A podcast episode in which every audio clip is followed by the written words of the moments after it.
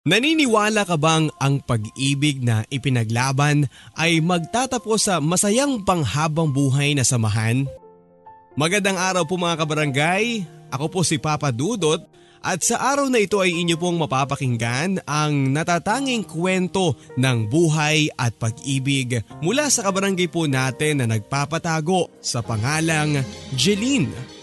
Mula dito sa ating programang Barangay Love Stories. Dear Papa Dudot, sabi nila wala daw taong pangit. Pero ang totoo, nakalakhang ko ang salitang ito sa aking sariling pamamahay. At mismo mga pamilya ko pa ang tumatawag sa akin ng ganito. Hindi naman talaga ako pangit. Ngunit kapag itatabi sa mga kapatid ko, nagiging pangit talaga ako. Ewan. Ewan ko ba kung bakit hindi ako nagmana ng kagandahang pisikal ng mga magulang ko. Apat kaming magkakapatid. Kambal na babae ang mga panganay naming sina Ate Carla at Ate Carol. Bunso naman si Andrew. Si Ate Carol ay lumaking expose sa mga beauty contest.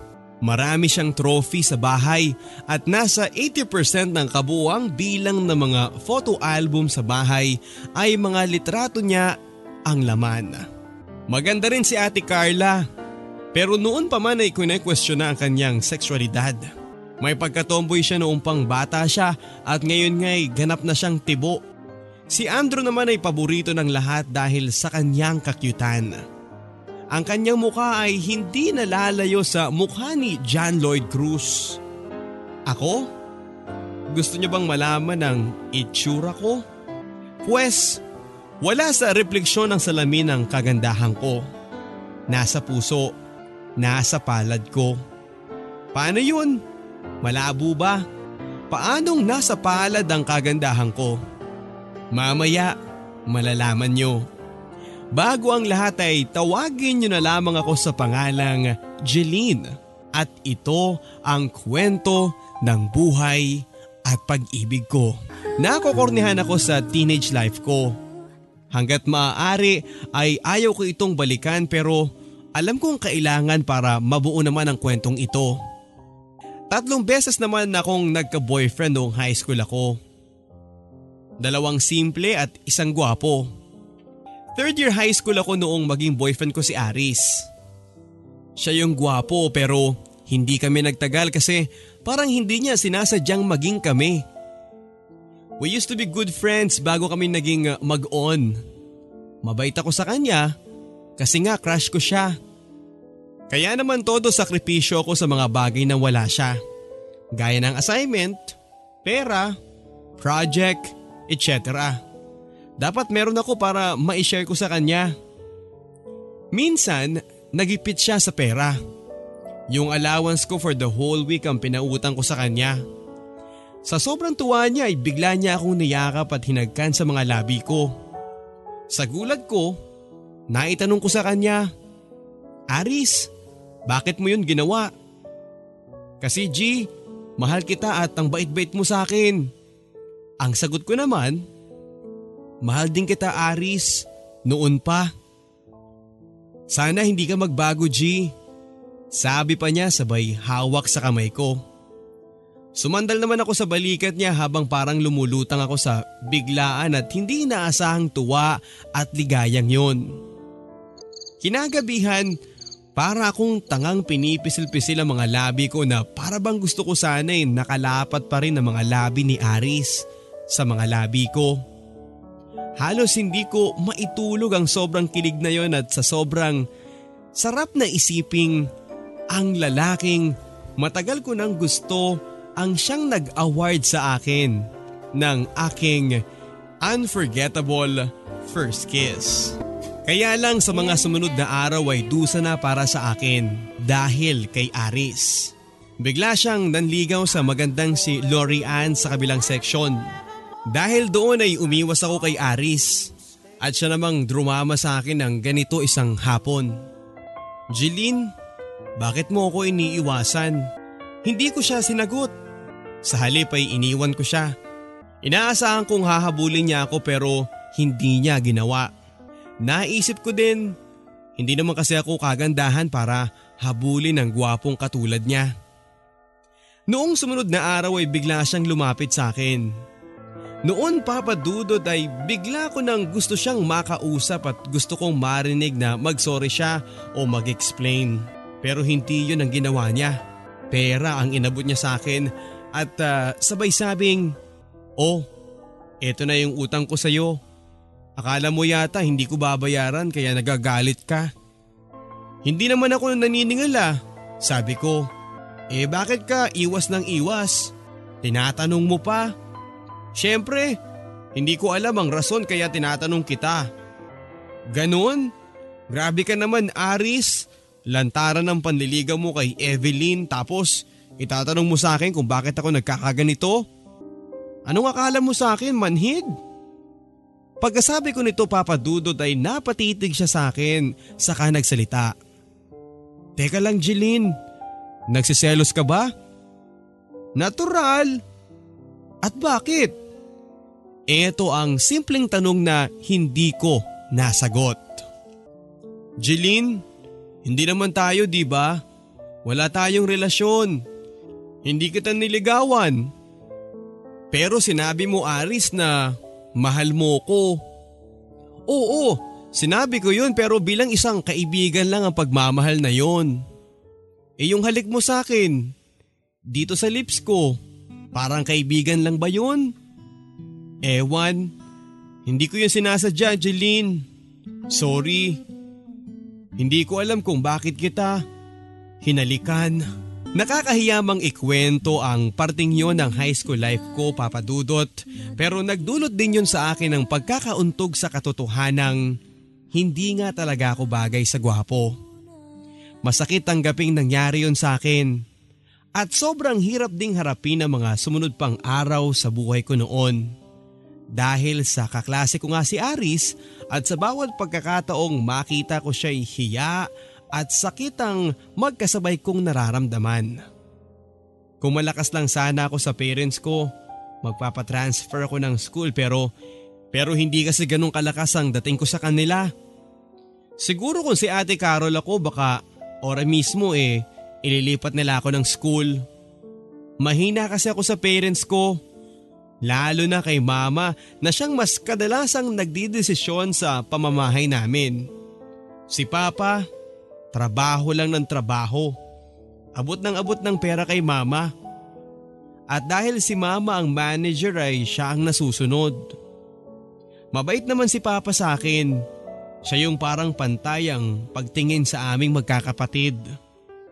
Hindi naman sa nagpapaawa ako pero talagang ramdam ko noon pa man na mahina ako kay mama. Sina Andrew at Ate Carol ang nakalalamang sa espesyal na atensyon niya. Mabuti nga si Ate Carla. Hindi magpahanap ng atensyon eh. May ugali kasi si Ate Carla na gusto niyang mag-solo lagi. Parang wala siyang pakialam sa amin.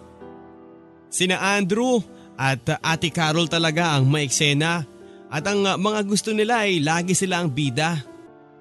Ako din, nagdedemand din ako noon pero noong magkaisip na ako, Natanggap ko na na talagang hindi ako pwedeng pumantay sa pagtingin ni Mama, kina Ate Carol at Andrew. Naalala ko pa nga ang sinabi ni Tita Mengay noong first year high school ako. Paano naman kasi Jeline eh? Wala ka namang naiakyat na karangalan sa pamamahay nyo. Kahit isang medalya o trophy lang. Wala. Paano matutuwa ang mama mo sa'yo? Aber, naaalala ko pa noong second year high school ako. Birthday ni mama noon at nagregalo si papa sa kanya ng bagong sala set na may napakalaking center table. Sa ilalim ng center table ay may mga lalagyan ng photo album. So yung mga photo album na dati nang nakatago sa cabinet, inilabas ni mama at maliban lang sa dalawang photo album. Yung photo album ng parents ni papa at yung photo album ko. Gusto kong umiyak noon pero sa halip na isiksik ko din ang photo album ko sa espesyal na lalagyan sa ilalim ng bagong center table, ay kinuha ko na lang yon at itinago sa cabinet ko. Nandun lahat ng picture ko mula noong maliit ako hanggang sa pinaka-latest picture ko noong high school na ako. Sa litrato ko noong maliit ako, parang mahal na mahal naman ako ni mama kasi karga-karga niya ako. Hinahagkan at magagarbo din ang mga birthday ko ayon sa mga litratong yon. Dahil maraming balloons at malalaking cakes at maraming regalo. Nagtataka lang talaga ako dahil noong lumaki na ako, naglaho na ang espesyal na pagturing sa akin ng ina ko. Kaya nga noong nagdudusa ako dahil sa ginawa sa akin ni Aris, wala man lang akong mapagsabihan. Kahit sa best friend kong sina Janice at Judith, hindi ko yun masabi dahil baka pagtawanan lang nila ako. Lalong hindi ko kayang sabihin sa mama ko dahil alam kong mas malakas ang magiging tawa niya sa akin kahit naliligo na sa dugo ang puso ko. Hindi kagaya ni Ate Carol, masugatan lang ng konti. Matataranta na si Mama sa pagkuha ng gamot. Ang tagal din papadudot bago ko nalagpasan ang sakit na dinulot ni Aris sa akin. Laking pasalamat ko nga noong fourth year na ako. Nademote ako ng section. Napunta ako sa section 3. Naiwan sa section 1 si Aris. Pinagalitan at nilait ako ni mama at ng mga kapatid ko noon pero okay lang. Sanay na ako sa kanila. Inisip ko na pabor pa rin sa akin ang pagkakademote ko dahil makakatulong yun sa akin para makamove on. Lalo na't agad na dumiga sa akin ang kaklase kong si Wesley. Ang ganda ng pangalan di ba? Wesley. Saan ka pa? Pero ang mukha niya, hindi rin nalalayo kay Afro-American artista na si Wesley Snipes. Pero huwag ka ha, Napakaputi ni Wesley.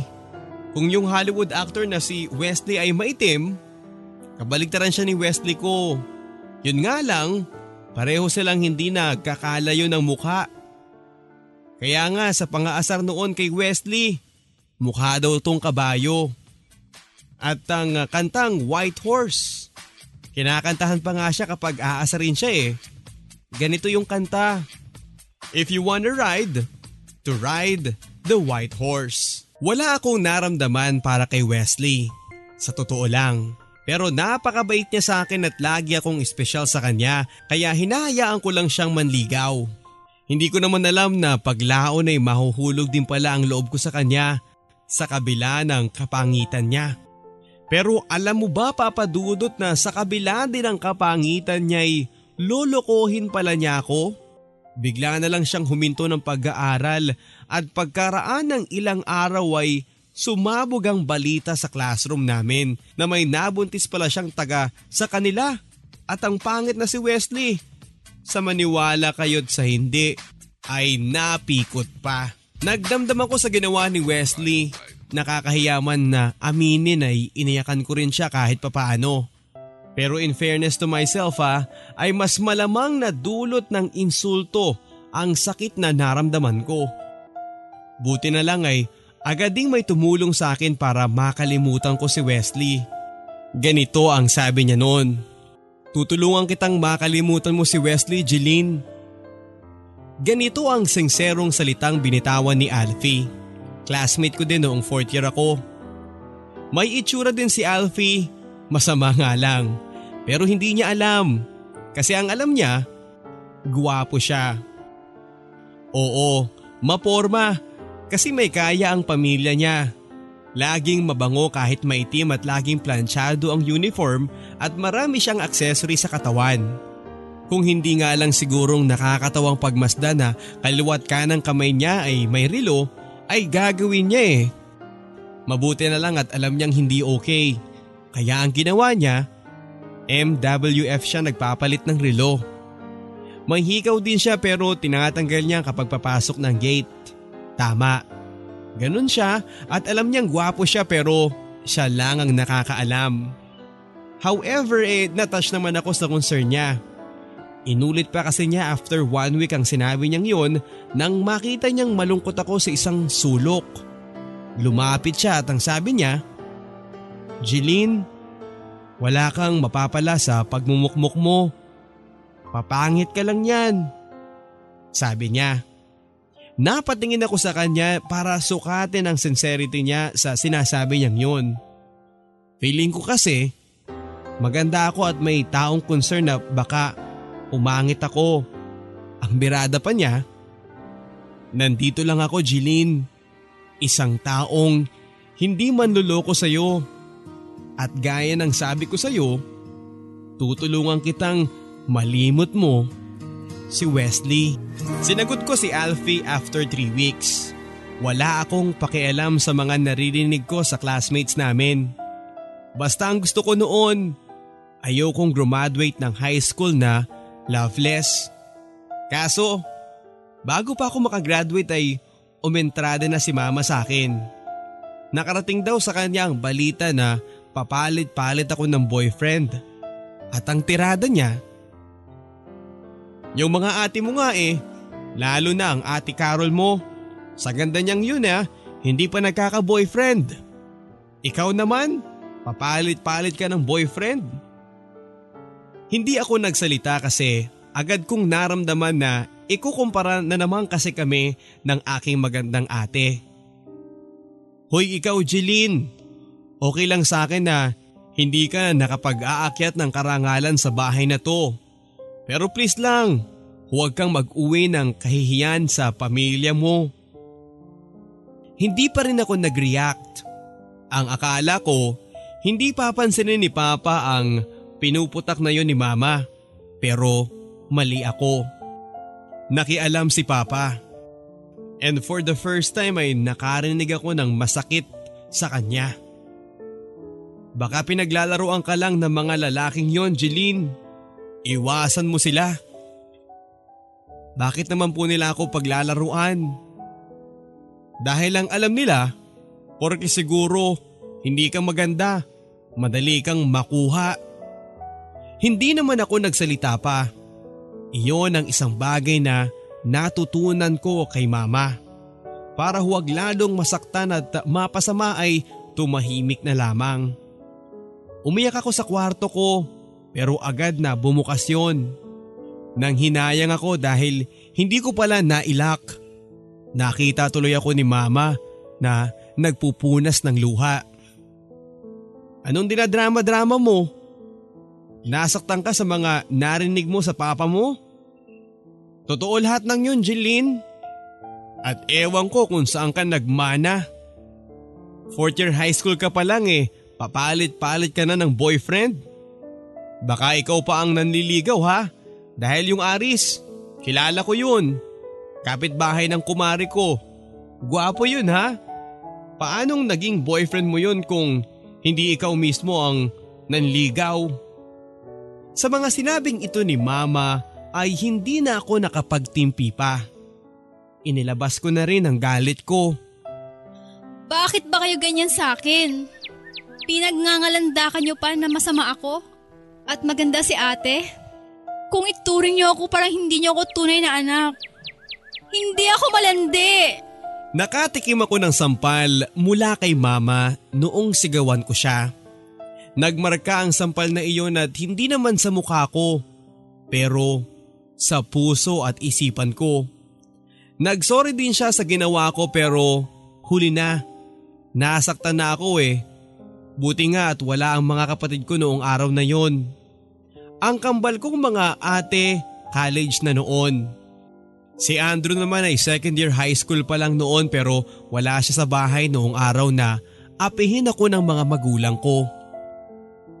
Brini ko si Alfie para walang masabi ang chismosang nagraradar kay mama.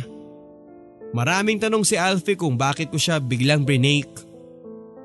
Para hindi siya masaktan, binola-bola ko na lang siya at ang sabi ko, pakiramdam ko kasi Alfie, hindi talaga tayo bagay. Guwapo ka, pangit ako. Pero alam mo kung anong sagot niya? Jeline, mahal kita hindi importante sa akin kung hindi ka maganda. Hindi nga ako nakasagot eh. Hinawakan niya ang kamay ko pero tinabig ko ang kamay niya. Alfie, masyado kang gwapo para sa akin. Alangan ako sa iyo. Pinagkadiinan ko pang sabi kahit labag ito sa kalooban ko. Pero talaga yatang makapal ang mukha niya. Dahil ang sagot niya sa akin, Okay, ikaw ang bahala. Kung yan ang gusto mo, ikaw ang masusunod. Nagpag-good shot ako sa parents ko noong bakasyon after graduation ng high school. Inaasahan kong baka sa isang magandang eskwelahan ako pag-aralin. Pero sumapit na ang enrollment, hindi man lang sila nagtanong sa akin kung saan ko gusto mag-aral. Ako pa ang lumapit sa kanila para tanungin kung saan ako mag enroll Diyan ka na lang sa atin.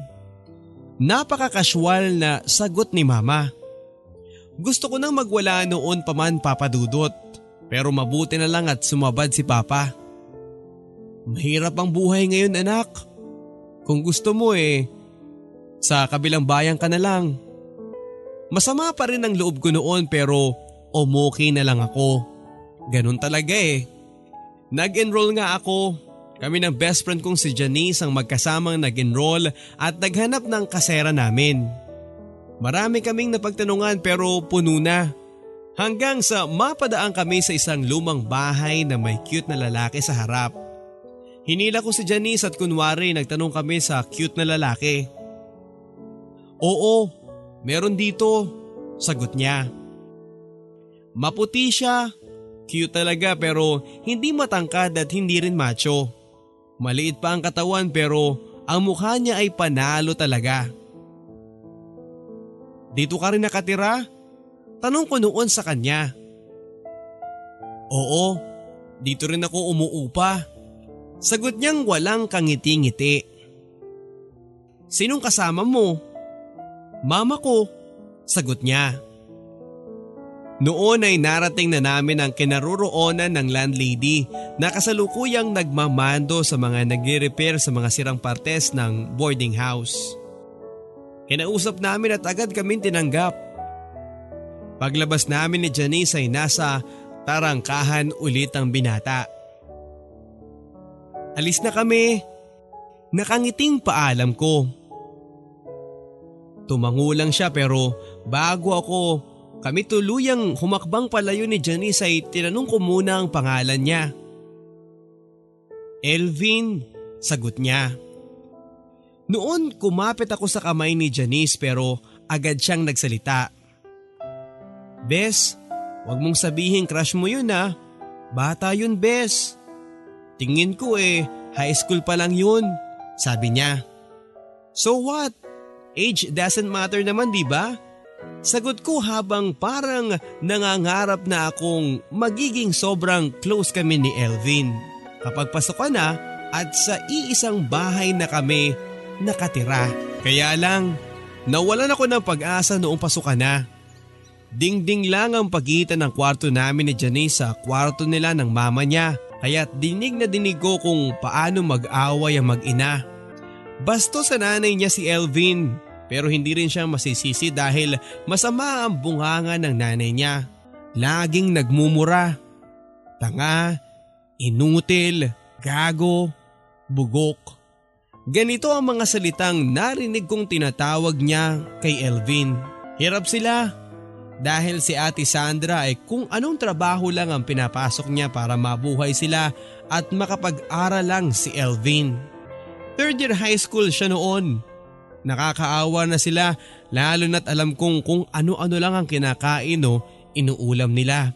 Pero kahit hirap sila kapag pumorma si Elvin, hindi halatang tuyo lang ang inulam niya.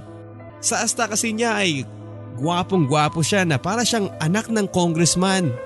Minsan nga ay nagalok ako kay Elvin ng adobong manok na niluto ko. Tinanggihan niya at napahiya pa tuloy ako. Noong sumunod na tanghali ay Inalo ko naman siya ng nilagang baboy. Inayaw ulit niya. Pero noong sumunod na araw, inalo ko ulit pero pritong tilapia. Napangiti ako dahil tinanggap niya na may kasama pang napaka-cute ng ngiti at malambing na thank you. Iyon ang simula ng closeness namin. Ang sweetness namin. Nasabi ko pa nga sa sarili ko, pritong tilapia lang pala ang katapat mo ha. Pwes, lahat ng klaseng tilapia ipapatikim ko sa'yo. Sobrang close kami ni Elvin to the extent na nakakapanghiram na siya sa akin ng pera. Pero binibili niya na huwag kong ipapaalam sa nanay niya. Nangangako naman siyang magbabayad siya kapag nagpadala na ang tatay niyang hiwalay na sa nanay niya. Hiwalay na ang mga magulang niya. Ang tatay niya ay may ibang asawa na. Ganon ang kwento. Pero kung minsan daw ay nagpapadala naman ang tatay niya sa kanya. Noong sumunod na semester ay biglang nag-transfer si Janice. Gipit daw ang family niya at uh, mas magastos daw talaga na mag-aral sa eskwelahan namin. Dahil doon ay sinolo ko na ang kwarto namin. At naging tambayan ni Elvin ang kwarto ko kapag nandun ako. Hanggang sa nanligaw na siya. Unang sabi niya, wala kang boyfriend di ba? Wala. Mabilis kong sagot. Ligawan kita. Gusto mo? Bakit? Nagagandahan ka ba sa akin? Tanong ko. Oo. Mabilis niyang sagot. Huwag mo kong ganyanin Elvin ha. Dati na kitang crush eh. Sabi ko. Oh, edi hindi ko na kailangan palang manligaw. Tayo na agad. Sabi niya. Okay, sabi ko. Napatitig siya sa akin. Hindi nga, sabi niya. Teka lang kasi, ano bang balak mo? Hindi ako naniniwalang nagagandahan ka sa akin eh. Sabi ko. Bakit Jeline? Sa tingin mo ba eh, ang pag-ibig ay para lang sa mga gwapo at maganda? Hindi naman lahat eh, nadadaan sa itsura di ba? Siguro, sagot ko. Mahal kita Jeline. At sana, mahalin mo rin ako kahit ganito lang ako. Seryosong sabi niya. Nagkatitigan kami hanggang sa unti-unting inilapit ni Elvin ang mukha niya sa mukha ko. Napapikit na lang ako noong maramdaman ko na ang mga labi niya sa labi ko. Pero hindi lang sa halik nagtapos ang tagpong yon papadudot. Noong oras ding yon ay naibigay ko kay Elvin ang hindi ko pa dapat ibigay. Dumaan ang mga buwan at taon. Eksperto kami ni Elvin sa pagtatago ng aming relasyon. Malubha din ang aming pag-iingat para hindi ako mabuntis. Ang allowance ko ay hindi ko na solo. Allowance na namin. Pero kapalit naman ito ay ang kabaitan niya at pagmamahal sa akin. Madalas nga ay siya ang nagluluto ng pagkain namin. Lalo na kapag tanghali na at wala na ang nanay niya. Ganon pa rin sila.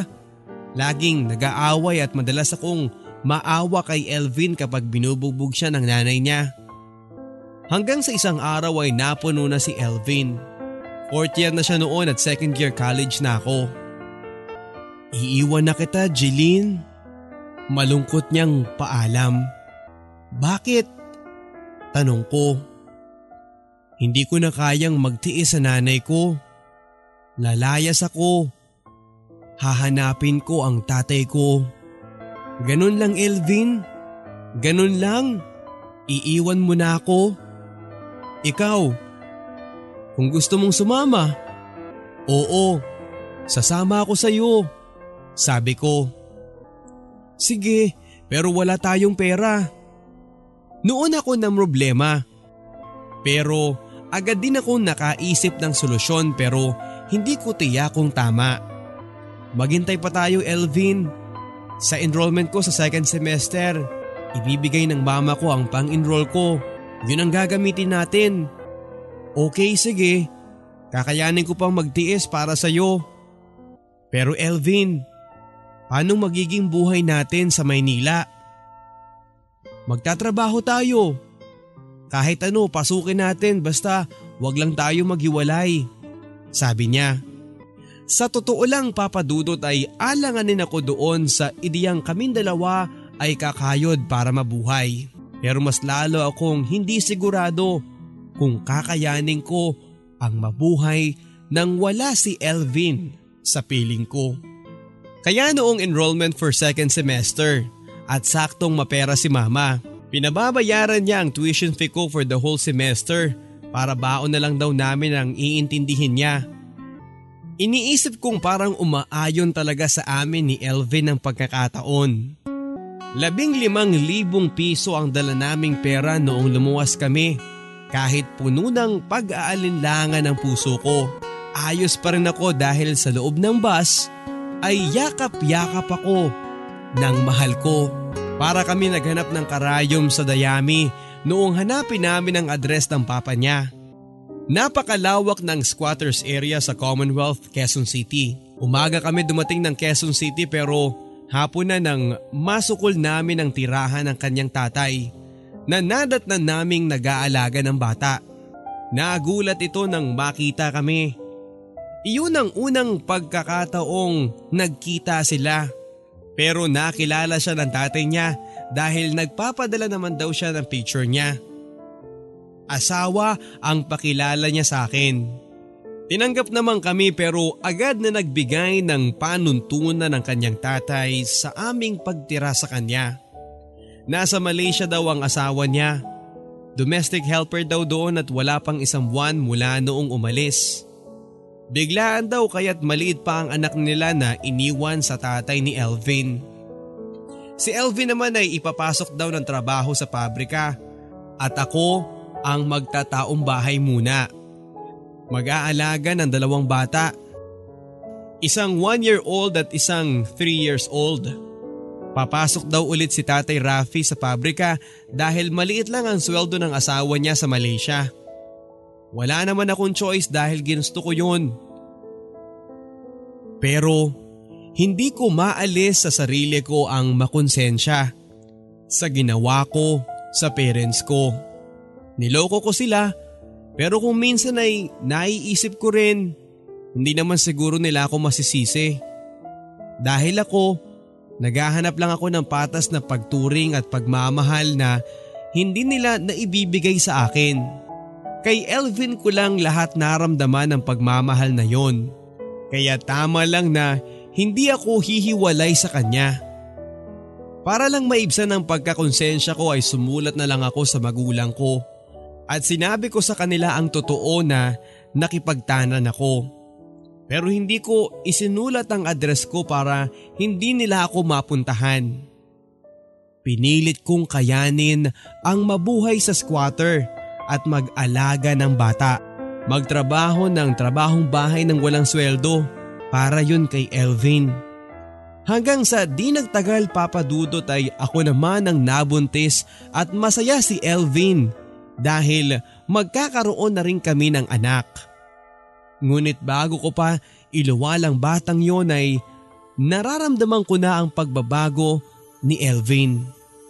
Lumalamig na siya sa akin at mula noong may cellphone na siya ay halos ang pagtitext na lang niya ang inaatupag niya.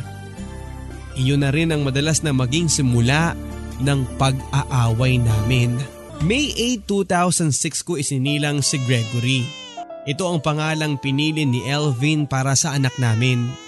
Magulo na ang pagsasama namin ni Elvin noon. Pero mahal ko pa rin siya at lalo siya nagkaroon ng halaga sa akin dahil may anak na nga kami. Alam kong may babae siyang iba kahit hindi niya aminin sa akin. Inuunawa ko na lang siya dahil wala naman akong choice.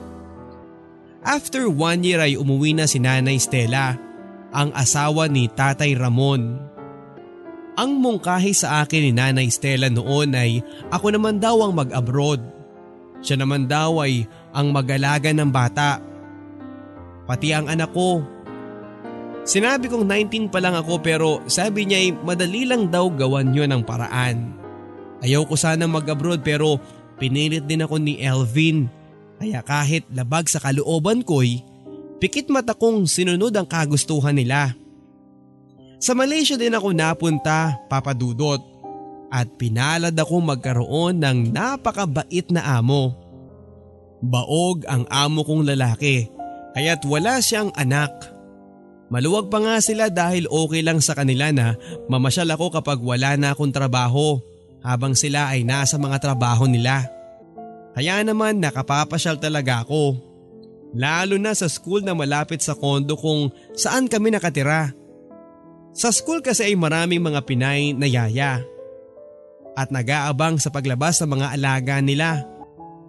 Doon ay nagkaroon ako ng mga kaibigang Pinay. Si Rosella ang naging best friend ko noon at uh, si Rosella noon ay mayroong textmate na boyfriend na Malaysian. Noong mag-meet sila ay isinamon niya ako kaya't naging chapero nila ako. Napaka-sweet nila sa isa't isa. Kaya naman hindi ko mapigilan noon ng masabik kay Elvin. Pero nasasaktan lang ako kapag nami-miss ko siya. Dahil alam kong habang nasasabik ako sa kanya ay mayroon naman siyang ibang babaeng kapiling. Alam ko yun. Bahagi yun ang dahilan ni Elvin kung bakit gusto niya akong umalis upang lalo siyang mas maging malaya sa gusto niyang gawin. Natapos ko ang dalawang taong kontrata ko papadudot pero hanggat maaari ay ayaw akong payagan ng mga amo ko dahil gustong gusto nila ako. Kaya lang nasasabik ako masyado sa aking anak kaya't umuwi ako. Wala akong dalang pera kundi ang huling buwang sweldo. Kulang dahil lahat naman ay pinadala ko kay Elvin. Pagdating ko, si Tatay Rafi ang sumundo sa akin sa airport. Hindi raw niya mahagilap si Elvin. Kahit noong nasa bahay na kami, wala pa rin si Elvin. Noon ako kinausap ni Nanay Stella. Kailangan ko raw mahalin ang sarili ko at ang anak ko at kailangan kong gumawa ng desisyon. Kung mananatili ako sa relasyon namin ni Elvin at nagmumukhang tanga o humayo na lang. Total ay hindi naman kami kasal. Mahal ko po si Elvin. Ganito ang sagot ko. Ang pagmamahal na yan na maglulugmok sa iyo sa miserableng buhay, Jeline. Ganito ang payo niya matapos niyang sabihin sa akin na may iba nang kinakasama si Elvin. Umiyak ako ng ilang oras hanggang sa dumating si Elvin. Ngunit halos hindi man lang niya ako matignan. Hindi rin niya ako iniimikan. Kumain lang siya at pinapanood ko lang pero agad ding aalis pero hinarang ko siya sa pinto. Agad siyang nagsalita. Kunin mo na ang anak mo kung gusto mo. Umalis kayo. Wala akong pakialam kung saan kayo pupunta. Ganito ang sinabi niya sa kanya tinabig ang kamay ko na nakaharang sa hamba ng pinto. Umalis siya at ang usok ng sigarilyong ibinuga niya ang iniwan niya sa akin. Muli akong lumuha pero hindi ako makapag-isip. Hindi ko alam kung saan ako pupunta. Hanggang sa naisipan kong umuwi muna sa amin. Pero iniwan ko muna ang anak ko kay Nanay Stella. Madilim na nang makarating ako sa harap ng bahay namin at bunganga kaagad ni Mama ang narinig ko malakas at galit. Si Andrew ang pinapagalitan. Narinig ko siyang nagmumura pero nagulat ako nang magmura din sa kanya si Andrew. Kasunod nun ay bulyaw ni Papa ang narinig ko. Nagmura din kay Mama hanggang sa maingay na, magulo na. Napaiyak na lang ako at nagtataka kung bakit ganun ang pamilya ko. Bakit si Papa? Matapang na. Bakit si Andrew wala nang galang kay mama? Subalit sa kabila ng pagtatakang ito ay nanaig sa akin ng takot at pagdadalawang isip na magpakita. Kaya umalis ulit ako at bumalik ng Maynila. Ngunit sa bus pa lang ay may tinawagan na akong tao. Ang sabi ko, I will go back. Please, accept me again. Pakiusap ko yun sa amo kong babae. At ang sabi niya, I am happy that you will come back, Jeline. Pumayag si Nanay Stella na iwan ko muna sa kanya si Gregory, ang anak namin ni Elvin. Kahit alam kong halos walang pakialam si Elvin sa anak niya. Madali lang akong nakalipad ulit pabalik ng Malaysia. Umalis ako na hindi ulit nakausap si Elvin dahil naninirahan na siya sa bahay ng babae niya. Kalalapag ko lang noon sa airport sa Kuala Lumpur nang nabasa ko ang text ng boss ko sa isang phone ko. Hindi raw nila ako masusundo dahil busy sila.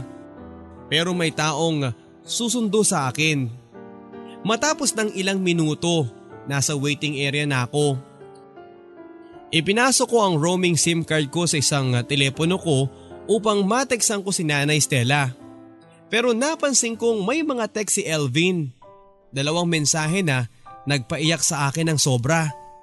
Ang unang text niya, Sorry sa mga nangyari. Sana maunawaan mo ko kung bakit nagagawa ko sa iyo to. Sinusunod ko lang ang gusto ko. Mahal na mahal ko si Rhea. Siguro, tama na yung mahabang panahon ng pagsasama natin. Pasensya ka na lang. Yung pangalawang text niya, gusto sana kitang sisihin kung bakit nangyari ito. Sa totoo lang, ang tagal kong dinaya ang sarili ko na mahal kita. Pero ang daming nawala sa akin dahil sa'yo. Dahil hindi mo ko hinihiwalayan. Maraming nawala sa akin. At ang pinanghihinayangan ko sa lahat ay hindi ko na-enjoy ang kabataan ko dahil sa'yo. Masakit ang dating na yon sa akin ang mga text ni Elvin Papadudot. At alam kong minahal ko siya ng sobra. Ibinigay ko ang lahat. Nagsakripisyo ako. Sinira ko ang buhay ko dahil sa kanya. Pero yun pala, pinagsisisihan niyang nagkaroon kami ng relasyon. Grabe ang pag-iyak ko sa waiting area at wala akong pakialam sa mga nakakakita sa akin. Hindi naman nila ako kilala eh. Humihikbi ako ng bonggang bongga nang marinig kong may tumawag sa pangalan ko. Paglingon ko ay isang lalaking matangkad at maputi at nakatayo sa harap ko. Noong una, akala ko'y Amerikano. Hawak niya ang litrato ko This is you right? Tanong niya. Noon ay pinahid ko na ang mga luha ko. Yes, that's me. Sagot ko. Are you crying? I hope I can help you. Alalang tanong niya at halata din sa kulay brown niyang mata ang pag-aalala. My name is Edward. I am a friend of your boss. Sabi niya saka tumabi sa akin. Tinatanong niya kung bakit ako umiiyak. Ikinuwento ko naman sa kanya ang lahat hanggang sa maramdaman ko ang kamay niya sa balikat ko. Saka sinabing, Cheer up, Jilin. He is not the last man on earth. If you can love me, I will promise to you that I will love you. Sabi niya. Inisip ko nagbibiro siya dahil iyon ang unang pagkikita namin pero Base sa nakita kong ekspresyon sa mga mata niya ay hindi siya nagbibiro. Pero sabi ko, You seem to be so fast, Edward. This is our first meeting, sabi ko. Yes, but I've known you for so long because your boss told me much about you. And I have this desire to marry a Filipina like you. Hope you like me and I will bring you to New Zealand. Hindi ako nakasagot sa mga sinabing ito ni Edward. Hinawakan niya ang kamay ko saka muli niyang pinagmasdan ang mukha ko. Sa kanya sinabing, I know you suffered a lot Jeline and I want to make you happy this time. And I will always love you. Nasa IT business si Edward at isa siya sa pinadala ng New Zealand sa kumpanya kung saan nagtatrabaho ang amo kong babae. Puti siya pero hindi siya Amerikano. Halong Dutch at British ang lahi niya, kaya English ang salita niya. Biyudo si Edward matapos mamatay ang unang asawa niya, limang buwan matapos silang makasal. 35 years old na siya noong makilala ko siya at gusto na niyang mag-asawa ulit at ako ang kinukulit niya. Todo suporta naman ang mga boss ko sa layunin ni Edward na asawahin ako. May itsura naman si Edward. Cute at boyish ang kanyang mukha. Pero masyado siyang matangkad sa height na 5'10 kumpara sa height ko na 5'4. Kaso sa pagdaan ng mga araw. Natutunan ko na rin siyang mahalin kaya't pumayag na ako sa kagustuhan niyang makasal kami sa New Zealand. Kasama ko ang dalawang boss ko noong magpunta kami sa New Zealand. Sila ang tumayong mga magulang ko. Dati nang may sariling bahay si Edward. Binili niya noong siya'y nag-asawa. Malaki ang bahay at maganda. Doon kami tumira ng boss kong Malaysia noong magpunta kami doon. Hindi ko sinabi kay Nanay Stella ang tungkol kay Edward sa regular kong pagtawag sa kanya upang kumustahin ang anak ko. Regular din ang pagpapadala ko sa kanya ng pera para sa pagtustos ng pangangailangan ng anak ko. Matapos ang kasal namin ni Edward, sandali kaming nagbakasyon sa Hamilton sa New Zealand. Pero pagkatapos nun ay bumalik din kami ng Malaysia dahil hindi pa tapos ang project ni na Edward doon. Nanilbihan pa rin ako ng tatlong buwan bilang kasambahay ng mga amo ko habang naghahanap sila ng kapalit ko. Pero hindi na ako nakatira sa kanila dahil nagsasama na kami noon ni Edward sa apartment niya. Mabait si Edward, papadudot. Sweet, malambing at siya'y tunay na hulog ng langit sa akin. Nung inaamo pa lang niya ako'y nasabi ko na sa kanya ang tungkol sa anak ko at ang gusto niya ay kunin ko ito at ituring daw niya itong tunay na anak. Ito ang dahilan kung bakit ako umuwi sa Pilipinas. May tatlong buwan pa si Edward sa Malaysia. After 3 months ay kailangan kong makabalik doon dahil uuwi na kami sa Hamilton.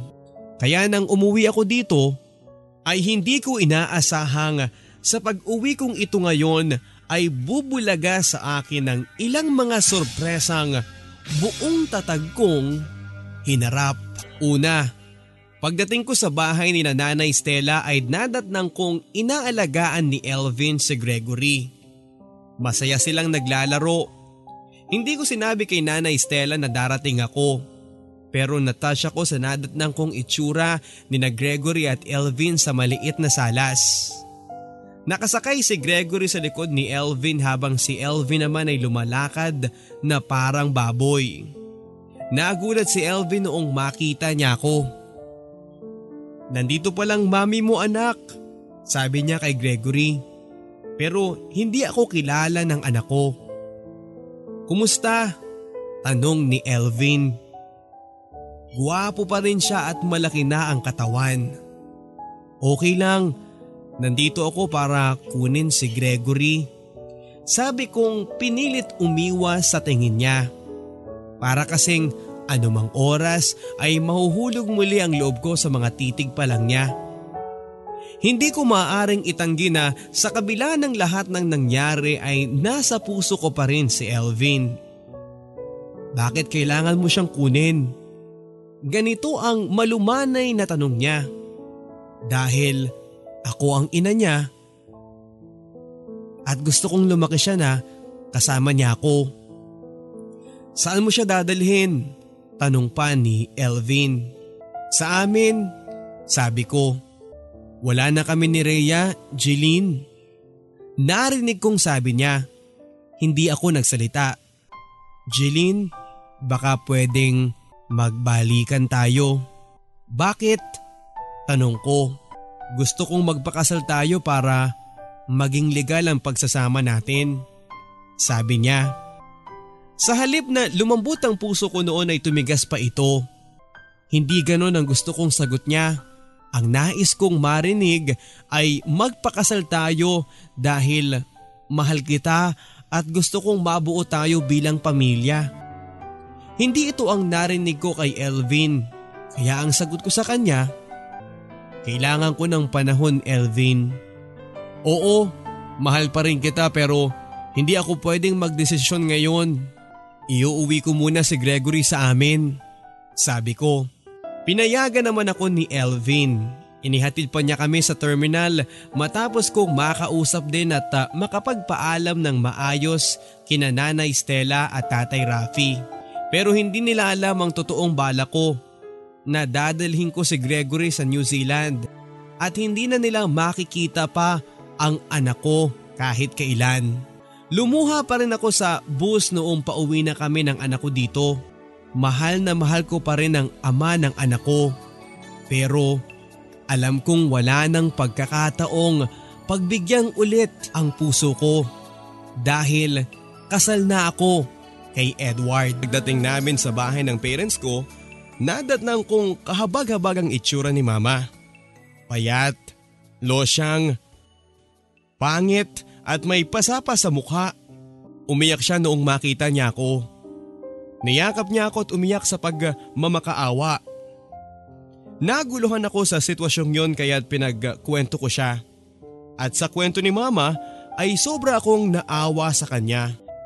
Noong magtanam pala kami ni Elvin ay nag-abroad si Papa sa Saudi.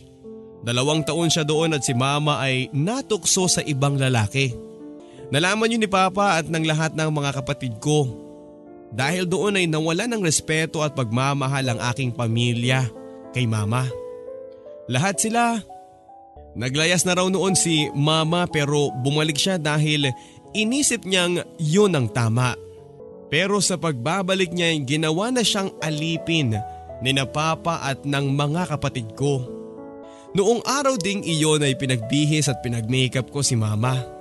At habang nag siya ay tinawagan ko si Edward. Sinabi kong isasama ko ang mama ko sa New Zealand para may kasama kami.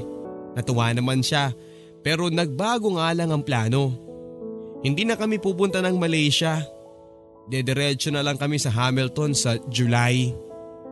Tumira kami sa isang hotel habang inaayos ko din ang mga papeles ni na Mama at Gregory sa pagdadala namin sa kanila sa New Zealand. Medyo matagal ang proseso dahil maraming kailangang papel na kailangang ipasa. Nagpunta ako sa dating boarding house namin ni Elvin. Dala ko si Gregory. Gusto sanang makita din ni Ate Sandra ang apo niya pero wala na siya doon. Matagal na raw siyang umalis at hindi alam ng landlady namin kung saan lugar nagpunta ang nanay ni Elvin. Umuwi din ako mag-isa sa amin at nagpakita ako sa papa ko at sa mga kapatid ko. May asawa na noon si Ate Carol pero hirap sila sa buhay. Nagulat si Papa noong makita niya ako. May kinalaman ka ba sa pagkawala ng mama mo? Ganito ang tanong ni Papa. Mama ko nakatulong nyo? Oo, nasa akin siya at hindi nyo na siya makikita pa kahit kailan. Sabi ko saka ako tumalikod palabas ng bahay. Sumigaw si ate Carol ng bastos. Bumalik ako at hinarap ko siya. Ako? Bastos? Hindi ba't ikaw ang paborito ni mama noon? Sunod ang layaw mo sa kanya pero ngayon, inaalila mo siya. Hindi ba ikaw ang bastos? At masama ang asal? Susugod sana si ate Carol pero namagitan si papa. Saan mo dinala ang mama mo? Tanong niya. Inaayos ko pa lang ang papeles nila ng anak ko. Silang dalawa, isasama ko sa New Zealand. Iyon lang at tumalikod na ako pero pinigilan ako ni Papa. Iba na ang itsura niya. Hindi na galit at parang magmamakaawa. Anak, ibalik mo ang mama mo dito. Pangako, tatanggapin ko na siya at patatawarin. Huwag mo siyang ilayo sa akin. Matanda na ako. Kailangan ako ng mama ko at kailangan ko rin siya. Sabi ko. Hindi nagsalita pa si Papa. Pero bago ako umalis ay may sinabi ako sa kanya. Kailangan din kita Papa. Huwag kang mag-alala. Ibabalik ko rin si Mama sa iyo. Saka huwag kang mag-alala. Hindi ako galit sa iyo. Hindi kita pababayaan kapag nasa New Zealand na kami. Sabi ko. Nakita kong tumulo ang luha ni Papa. Niyakap niya ako. Pagkatapos nun ay kinuha ko ang isang litrato ni Gregory sa wallet ko. Ibinigay ko sa kanya at pinagmasdan niya ang litrato na parang may pagtataka. Apo mo yan pa, sabi ko. At doon ay muli siyang napaluha. Araw-araw akong lumalabas para sa mga papeles ni na Gregory at Mama. Nagbabayad na nga ako para mapadali at ang sabi nila, maghintay pa ako ng ilang araw.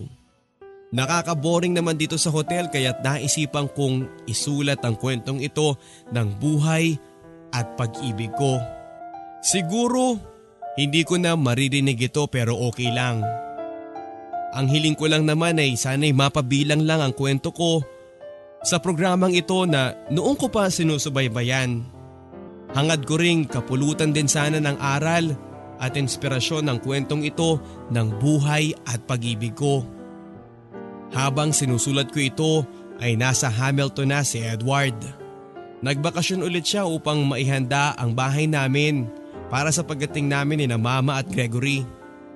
Sobrang excited siya dahil gustong gusto na niyang makita si Mama at Gregory.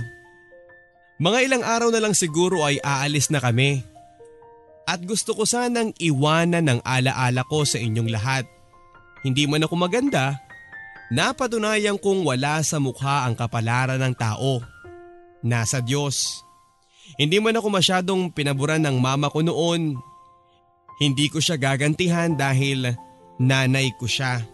Nanay na rin ako at alam ko ang hirap na maging isang ina. Kaya dapat lang ngayon ay suklian ko ang lahat ng kabutihan ng nanay ko sa akin. Sa unang bahagi ng sulat ko ay nasabi kong wala sa mukha ang kagandahan ko nasa palad ko. Eto yun, ang kapalaran kong makilala si Edward at ang magandang buhay na inihahandog niya sa akin. Iyon ang kagandahan ko. Ang kagandahang pisikal ni Ate Carol. Nasa kanya pa rin pero hindi na ako naiinggit sa kanya ngayon. Dahil alam kong mas masaya at mas mapayapa ang buhay ko kesa sa kanya. Hanggang dito na lamang papadudot at sanay mabasa rin ninyo ang kwentong ito ng buhay at pag-ibig ko. Number one listener po ninyo ko. Salamat po and may God bless you always. Nagpapasalamat, Jeline. P.S. Sana po'y mapatugtog po ninyo ang aking nire-request na kanta para sa mga kagaya kong hindi kagandahan pero buong puso akong tinanggap kung ano ako.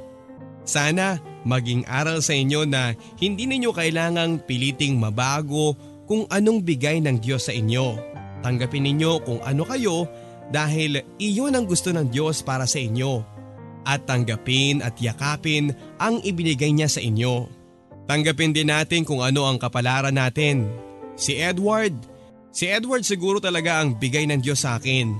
Kasi kahit ipinaglabang ko at nagsakripisyo ako para kay Elvin, hindi naman kami nagkatuluyan. Siguro ngayong uh, patapos na ang kwento ng buhay ko, marami nang nagsasabing ang swerte naman niya nakapag-asawa ng foreigner. Ang ganda ng buhay niya, mayaman na at sa abroad na titira. Oo Papa Dudot, maganda ang New Zealand at number 7 ito sa happiest country in the world. At mabait nga at mapagmahal si Edward. Pero sa tingin nyo kaya eh, magiging madali sa akin ang kalimutan si Elvin? Sa tingin nyo kaya ay magiging madali sa akin ang maging masaya at maging maligaya sa piling ni Edward sa kabila ng katotohanang nasa puso ko pa rin si Elvin? Masakit, mahirap, lalo na't kasama ko na si Gregory na kamukhang kamukha pa naman ang ama niya. Siguro paglaon ay mawawaglit din ang damdamin ko para kay Elvin. Pagdaan ng maraming taon. Pero sa ngayon, alam kong haharap ako sa pagsubok kung paano ko itatago kay Edward ang mga luha ko kapag maaalala ko si Elvin. Sana nga eh, makayanan ko. Anyway, till here na lang po at maraming salamat pong muli and more power to your very famous program. Jeline. Sa lahat po ng ating mga kabarangay na mga nakatutok po sa ating palatuntunan, maaari po kayong magpadala ng inyo pong sariling kwento ng pag-ibig, buhay at pag-asa. Hihintayin po natin yan. Samantala mga kabarangay sa inyong mga komento, maaari po kayo mag-post sa ating pong uh, fanpage account. Hanapin lamang po ang Barangay Love Stories. O kaya naman po, eh hanapin po ang aking uh, fanpage account, Papa Dudot sa lahat po ng mga nakatutok sa atin, hindi lamang po sa Pilipinas, kundi po maging sa buong mundo. Tayo po ay napapakinggan sa GMA Pinoy TV. Maraming salamat po sa lahat ng ating mga kababayan na sumusuporta. Hanggang sa muli, ako po ang inyong tagapagsalaysay. Ako po si Papa Dudot sa mga kwento ng pag-ibig, buhay at pag-asa sa Barangay Love Stories.